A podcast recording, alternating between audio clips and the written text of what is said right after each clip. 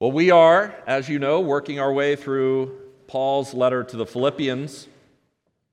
Paul wrote this letter in prison, and as we'll see, he is, uh, and as we've already seen, he's contemplating, hoping that he will be let out of prison so that he can go visit this church that he planted roughly 10 years earlier.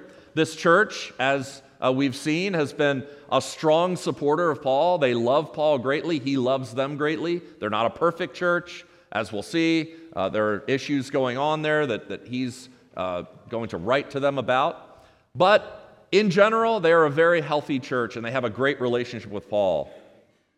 We have been looking at uh, chapters 1 and have begun in chapter 2.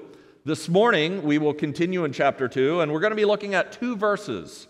Chapter 2, verses 12 and 13. If you have your Bibles with you, I'd encourage you, as always, to open them up. Uh, keep them open. You'll want to not only keep them open as I read, but, but also during the sermon, because we'll be looking at different words closely, different uh, clauses closely. Philippians chapter 2, verses 12 and 13. Therefore, my beloved, as you have always obeyed, so now, not only as in my presence, but much more in my absence, work out your own salvation with fear and trembling. For it is God who works in you, both to will and to work for his good pleasure. So, if you were here a couple of weeks ago, I pointed out that, that if there is a therefore in the text, that you want to find out what it is there for. And we see another therefore here that the, the word therefore causes us to want to go back and, and say, what, what has he just been saying? And uh, remember, this is a, a letter that can be read easily in, in, in, a few minutes in one setting. It's, it's not that large of a letter. So, really, if you've just been reading through it, uh, you'll know that it wasn't that long ago, even though it was kind of a long time ago here. It wasn't that long ago that Paul wrote what's in verse or chapter 1, verse 27. If you go back to that, you'll see that that is where he began to exhort them. He began to command them and encourage them, however you want to put it, to live a certain way. And remember, he, he's, he's, he's writing from prison. He's, he's, again, hoping to get out, but he might not. And he says, Look, I just want to leave this one thing with you. If there's one thing that I can encourage you and impress upon you, it's this. And in chapter 1, verse 27, if you go back to that, he says, Live your life in a manner worthy of the gospel of Christ. And then he goes on and, and kind of details what that means. And, and that's what he's still doing. If we think of the therefore, yes, it follows immediately upon that amazing hymn or confession of Christ. But set in the context of the entire letter, he's still in this section from 127 to about 218, where he's detailing for them what it looks like to live in a manner worthy of the gospel of Christ. And he, if you go on and, and look a little bit further, what does he say? In Philippians 1:27, live your life in a manner worthy of the gospel of Christ, then whether I come and see you or am absent, I will hear about you that you're standing firm in one spirit, with one mind, working side by side for the faith that comes from the gospel. He is talking about you know, again, he's going to go before Caesar. He's, wait, he's awaiting trial. He's in prison. He's guarded, as we've said, 24 hours a day, seven days a week by the Praetorian Guard. They come in, they're chained to him literally, and then they relieve each other every four hours. Another guard comes in. And that's how Paul's living his life. He's, he's living his life that way because he's awaiting trial. And as we saw, he doesn't know how he's going to be delivered. He knows he will be saved one way or the other. He's either going to be condemned and be executed, which in, in Paul's mind would still be salvation, it would still be deliverance. He, as he says, uh, to, to depart and be with Christ is far better. To live as Christ, to die as gain. However, he says, but I'm hoping and in fact trusting that, that I'm going to be acquitted and set free physically from prison. Because if I am, then I will be able to visit you, meet with you, join with you again, and help you in, the, in this Christian walk. But, he says, either way, whether I'm present with you or absent from you, just do this one thing live your life in a manner worthy of the gospel. And then again, he goes on and, and, details it. Now, you see, if you fast forward now to chapter 2, verse 12, he's returning again to that same idea. He's returning to that concept of being present with them or being absent with them. Only now, rather than saying, whether I'm present with you or absent with you, I want you to live your life in a manner worthy of the gospel of Christ. What does he say? He says, whether I'm absent with you or whether I'm present with you, I want you to, and the main verb in this in these two verses is work out your own salvation. Whether I'm with you or absent from you, I want you to work out your own salvation. And then, as we'll see, that main command, work out your own salvation, is modified in two ways. It's modified in, again, first way, not only as in my presence, but much more so in my absence. I want you to work out your own salvation. And the second way he modifies it is by saying, with fear and trembling. So Paul is saying to these Philippians here in verse 12, work out your own salvation. Work it out if I'm with you work it out even more so if I'm not, and work it out with fear and trembling. Now, the Greek word here, translated and in our translation, work out, it means continuing a work to its conclusion or to complete something. Now, Paul uses this word Lots. He uses it 20 times in his letters. It's, it's used 22 times in the New Testament. Paul uses it 20 of the 22 times. But interestingly, it is only here in this one verse in Philippians where Paul uses it to refer to salvation. Only here where he says, work out your salvation. Everywhere else, it's re- referring to something else. Now, we have to understand here, because this is crucial, that he is speaking here to Christians. He is writing a letter to the church. He's speaking to Christians. It's crucial that we understand this lest we misunderstand what he is saying. Paul, again and again and again, throughout the letter so far, is making it clear that he believes he's writing this letter to saints, to Christians, to those who have been saved, to those who are united to Christ, to brothers, to my beloved. Every which way uh, you read this, he's speaking to believers. He is speaking, in other words, to those who, in his mind, have already been saved. They've already been saved. In fact, if you think about it, Paul would never say to a an unbeliever, work out your own salvation. That would never be his answer. If an unbeliever were to come up and say, How am I saved? we know that wouldn't be his answer because we know what his answer would be because we've already seen it. In fact, in the beginning of this fledgling church in Philippi, the Philippian jailer, as an unbeliever, walked up to Paul, and, and after Paul was miraculously released, from prison said, Sir, what must I do to be saved? And Paul's answer to him was not, Work out your own salvation in fear and trembling. Goodbye. His answer to the Philippian jailer was, Believe in the Lord Jesus Christ, and you will be saved. Paul, over and over again throughout his letters, when he is speaking about being saved, he make makes it clear over and over and over again that we are saved by grace alone, through faith alone, because of Christ alone. Salvation, as far as Paul is concerned, and as far as the entire Bible is concerned, salvation is a gift. Salvation is a gift that is freely given, that is completed in total by Christ and is obtained by grace alone, through faith alone, and through Christ alone. If we want to look at it this way,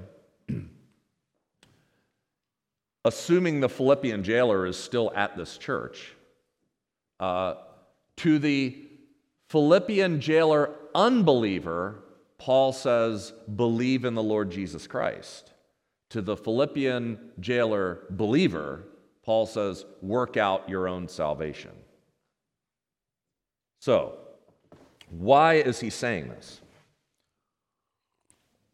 I think it's crucial to understand this concept because I know in my own life, and probably for some of you sitting here today, you read this statement and somehow you, you, it, it gets confusing because you say, well, how in the world could Paul, I thought, that we're saved by faith and grace alone?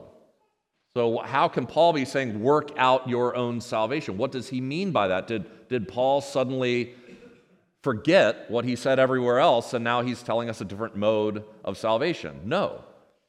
He's, again, he's talking to people that he knows are already saved. It would make no sense at all to, to now tell someone who's already saved that he knows is already saved, you now have to work your way to salvation. So, whatever Paul means, he can't mean that. We have to understand when we're especially reading Paul. This is found all throughout the New Testament, but especially when we're reading Paul, and you've heard me say this a number of times uh, th- throughout the nine years that I've been here.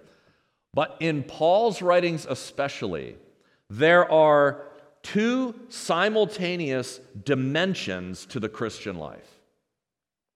And as I've said this before, there is an already dimension and there is a not yet dimension to the Christian life. What do I mean by that? Well, all we have to do is uh, look at uh, various things that Paul says throughout. If we look at, uh, for instance, uh, Ephesians, Paul says, on the one hand, that if you're in Christ, you are already seated with him in the heavenlies. You're there already, in one sense. You're already there.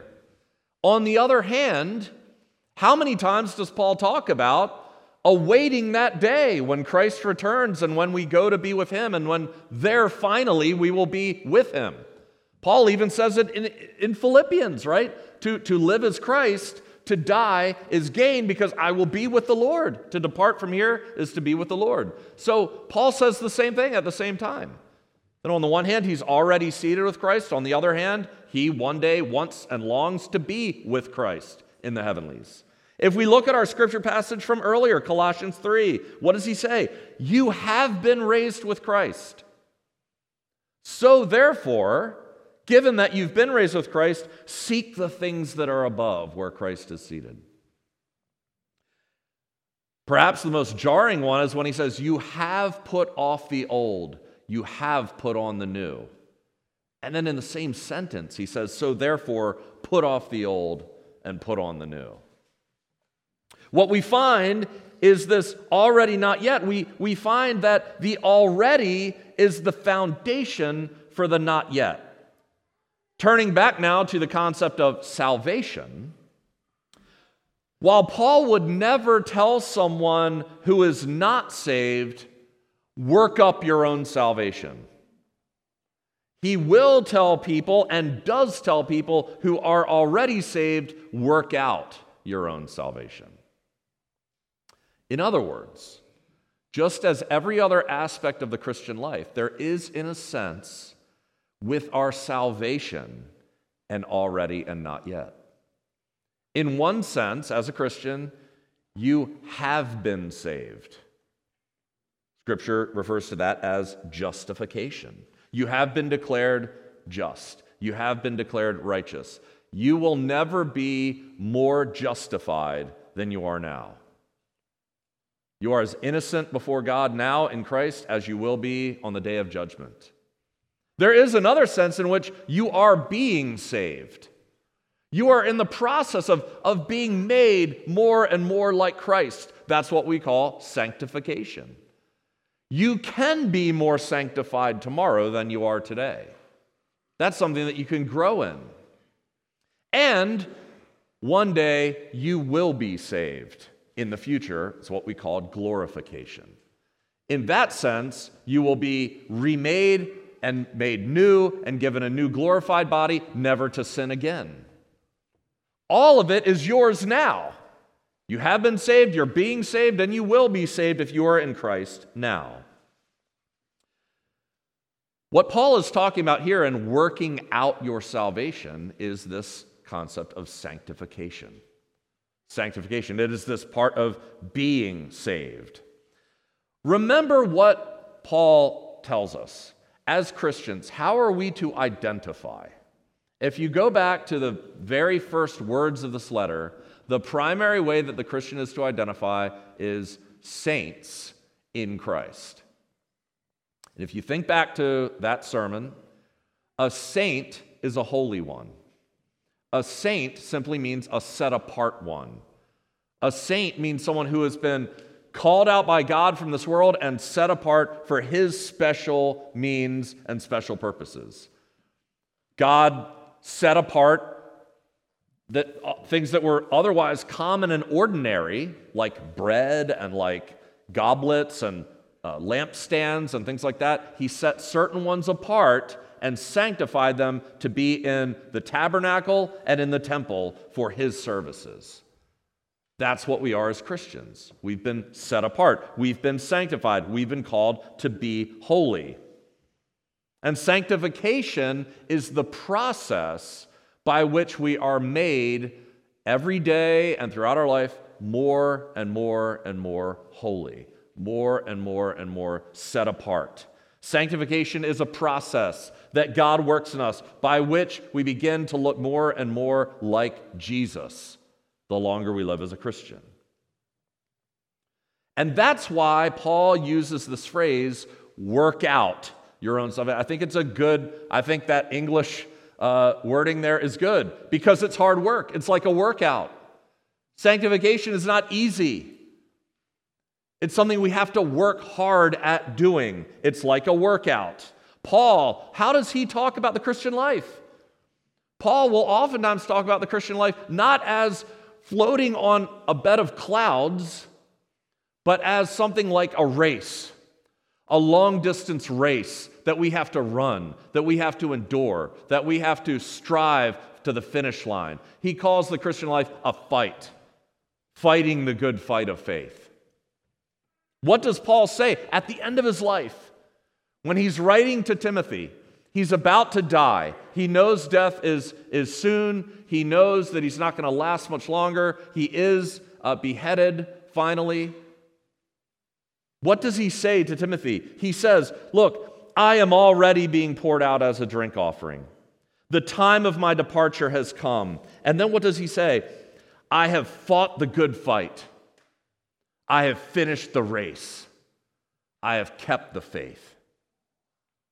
And then he follows those statements up. I have fought the good fight. I've finished the race. I've kept the faith. He says, Therefore, or henceforth, there is laid up for me the crown of righteousness, which the Lord, the righteous judge, will award me on that day. And not only to me, but to all who have loved his appearing. See, when we understand that there is a, a concept of having already been saved, being saved, and going to be saved, and all of that is part of the Christian life, then it makes sense of these kind of statements. That Paul could, on the one hand, say, Yes, I'm already seated with Christ in the heavenlies. I'm already as good as justified. I'm already uh, declared righteous in God's sight. And yet, because I have kept the good fight, I have finished the race. I will be saved because of my perseverance in this life. It's interesting as I was reading about sanctification this week. Uh, sanctification, you could think of, is preparing us for heaven. Sanctification is making us more of what we will be completely when we reach heaven. Uh, J.C. Ryle, who's, who I really love, he wrote a book called Holiness. I would really recommend to all of you read that book. It's a great book. But listen to what he says there. This is really interesting. Sanctification is absolutely necessary in order to train and prepare us for heaven. Most men hope to get, go to heaven when they die, but few, it may be feared, take the trouble to consider whether they would enjoy heaven if they got there. See, heaven is essentially a holy place. Its inhabitants are all holy, its occupants are all holy. To be really happy in heaven, it's clear and plain that we must be somewhat trained and made ready for heaven while we're on earth.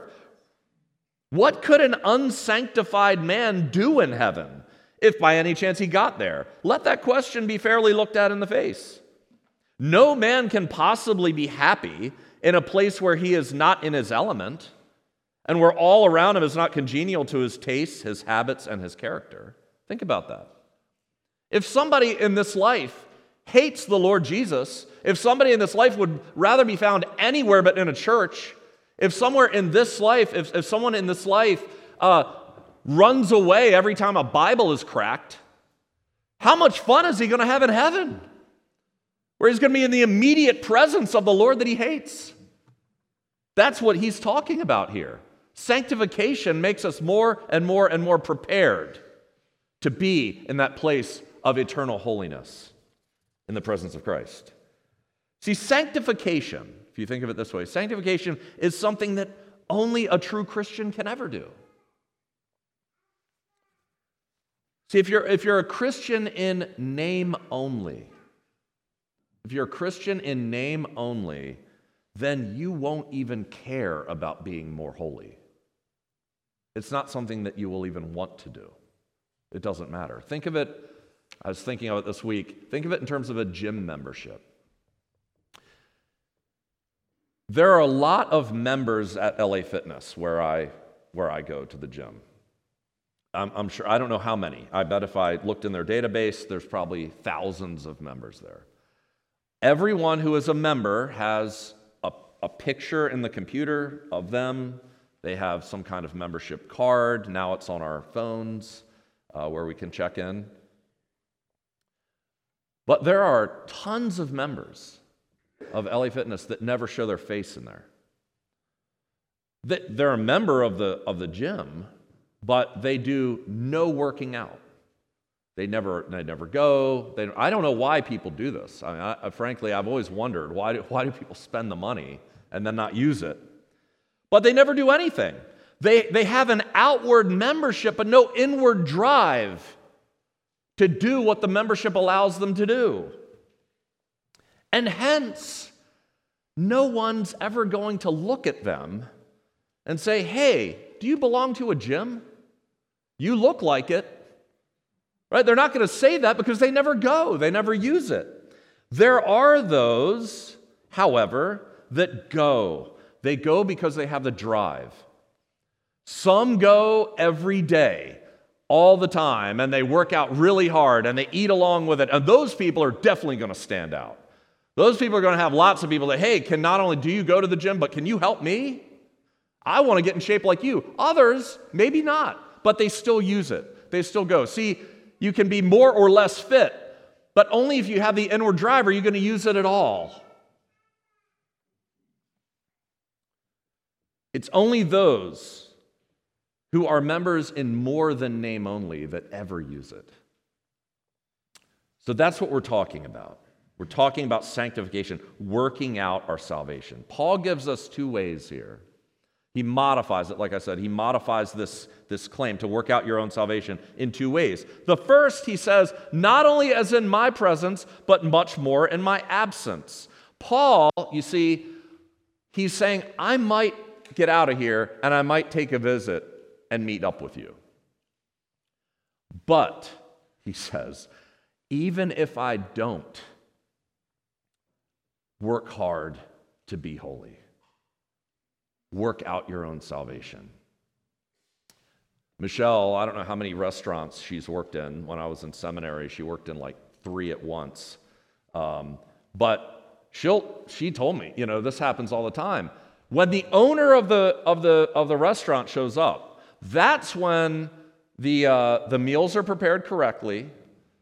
That's when the right proportions are given. That's when the bussers clean up really well. That's when the, the cooks don't shout at people. You know, when the owner's there, everything runs the way it should. But Michelle will tell you, when the owner isn't there, there are a lot of people that suddenly forget what this restaurant ought to look like.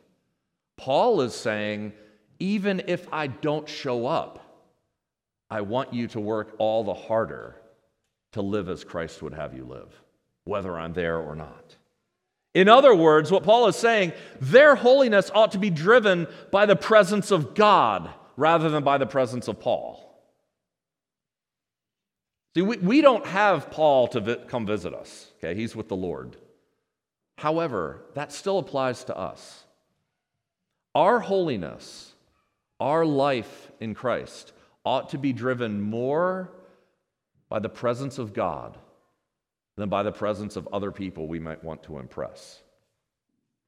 John Owen wrote A minister may fill his pews, his communion roll, the mouths of the public, but what that minister is on his knees in secret before God Almighty, that he is and no more.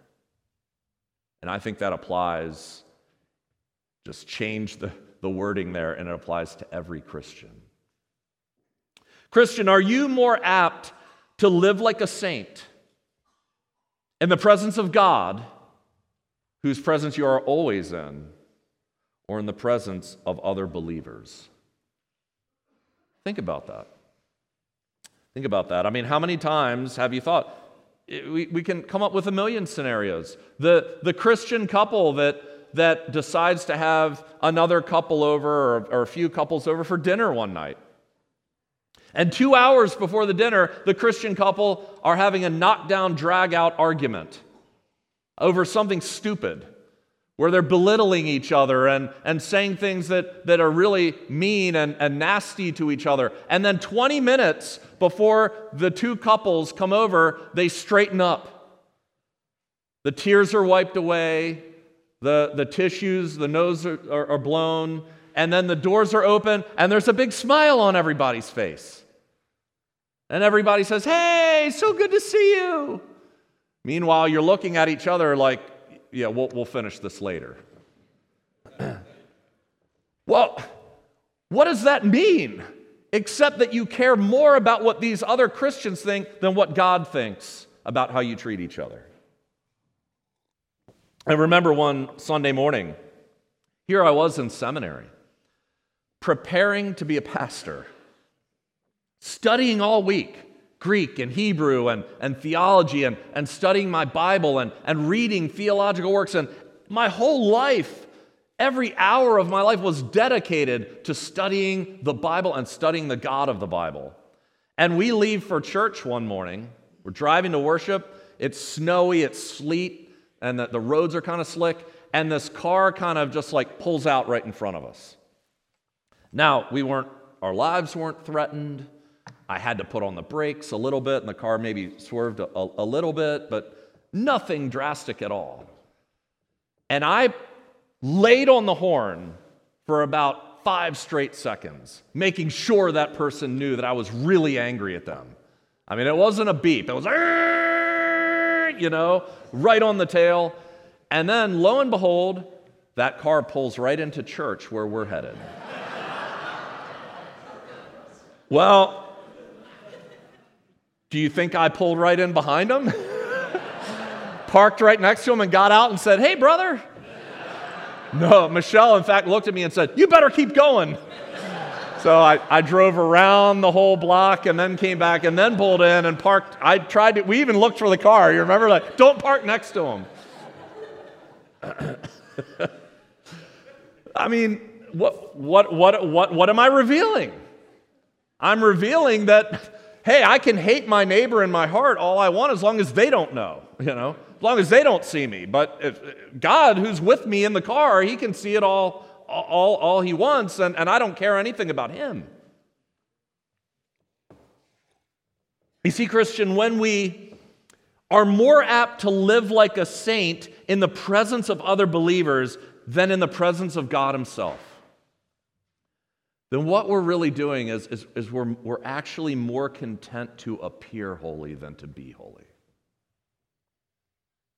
So, how can we begin to live like a saint when it's only God who's present? Well, I think it goes on to the second part here. Work out your own salvation with fear and trembling. Now, those are interesting words to, to place next to each other. Work out your salvation with fear and trembling. The Greek word translated fear here, it, it has two meanings. It can, it can mean either fear and terror, or it can mean reverence and awe. There is a fear, there is a terror that unbelievers ought to have before God. Sadly, most unbelievers that I know don't have anything like the kind of terror and fear they should. Most unbelievers that I've known throughout my life, they, they think of God, I don't know, there are a million ways that I've seen them think, but, but a common one is that God is, is basically a more benign Santa Claus in the sky. I mean, after all, even Santa makes a list and checks it twice and, and tries to find out if you're naughty or nice. And if you're naughty, he doesn't give you presents. God doesn't even do that. To most unbelievers, his, his whole job in life is to make me happy and not care about what I do. So he's even weaker than Santa Claus in terms of his moral demands on people. Either that, or more and more I find these days that unbelievers find God a person to actually despise and hate rather than think good about, but just that he's in it for me. They think of God as a buffoon or, or worse. Most of them, as I see it, never have the kind of fear that they ought to have. The kind of fear that Isaiah had. When Isaiah was perhaps the most righteous man in Israel, the man that God called to be his prophet, when Isaiah, that man, saw the Lord God seated on the throne, he said, Woe is me! Woe is me, for I am a man of unclean lips. I dwell in the midst of people of unclean lips, and my eyes have seen the King, the Lord of hosts. It's, it's that kind of fear that those who come to Christ at some level have. At some point in their life, in their journey towards the cross, they realize I'm a sinner and I need to be saved. I'm a sinner and I'm in trouble. I'm a sinner and my only hope is Jesus. At some level, we have that fear. We have that terror that drives us to the cross. Well, what about now? Because it seems like Paul could be talking about that kind of fear. Because he he couples it with trembling. Work out your own salvation with fear and trembling. That word trembling, it means exactly what it says. It, it means literally shaking or, or means literally trem- to tremble. Now, I do think, if I'm being honest, that there is a place at some level for the modern American church for this kind of fear and trembling that I think we've lost. I, I just, I just think it, it's, it's that way. I think, largely speaking, so many Christians today in the modern American church just have lost a lot of the sense of the holiness and the majesty and the power and the authority of God.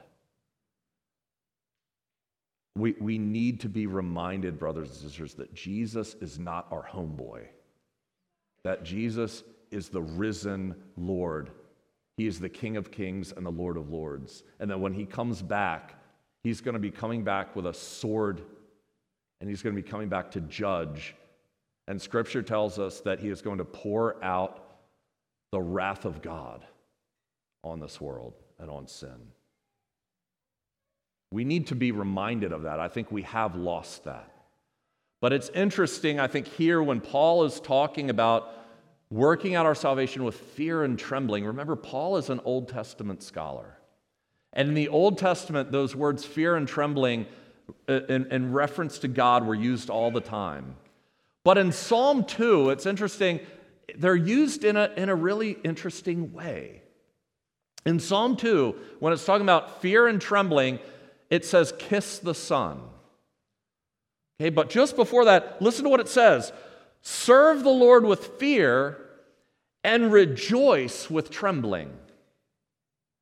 What an interesting combination. Not serve the Lord with fear and fall apart with trembling or cower with trembling, but rejoice with trembling. What is it again that we are working out? We're working out our salvation. Paul has just zeroed us in like a laser into the cross of Christ.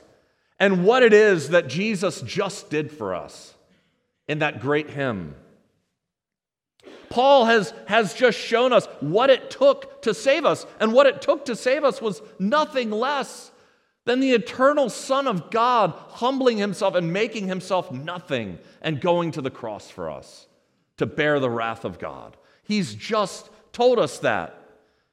And Christian, I mean, I don't know about you, but, but whenever I zero in like a laser on the cross, when I zero in on what Jesus did for me, I find that so often I have a combination in me of joy and trembling, of happiness and yet at the same time of complete awe that my Lord would do that for me. It's, it, it's almost like, you know, you, you, you, it's Christmas morning and you, you're opening up the gifts that have your name on it. You open up this gift and it's this Blu ray movie that you always wanted. And at first you're, you're super happy that you got it. And then as you're asking around about who got it for you, you realize that it was your five year old daughter who gave everything that she had in her piggy bank to give you this gift. And suddenly, you're, you're almost more overcome, not by the happiness that you have this movie you've always wanted, but at what it costs to get it for you.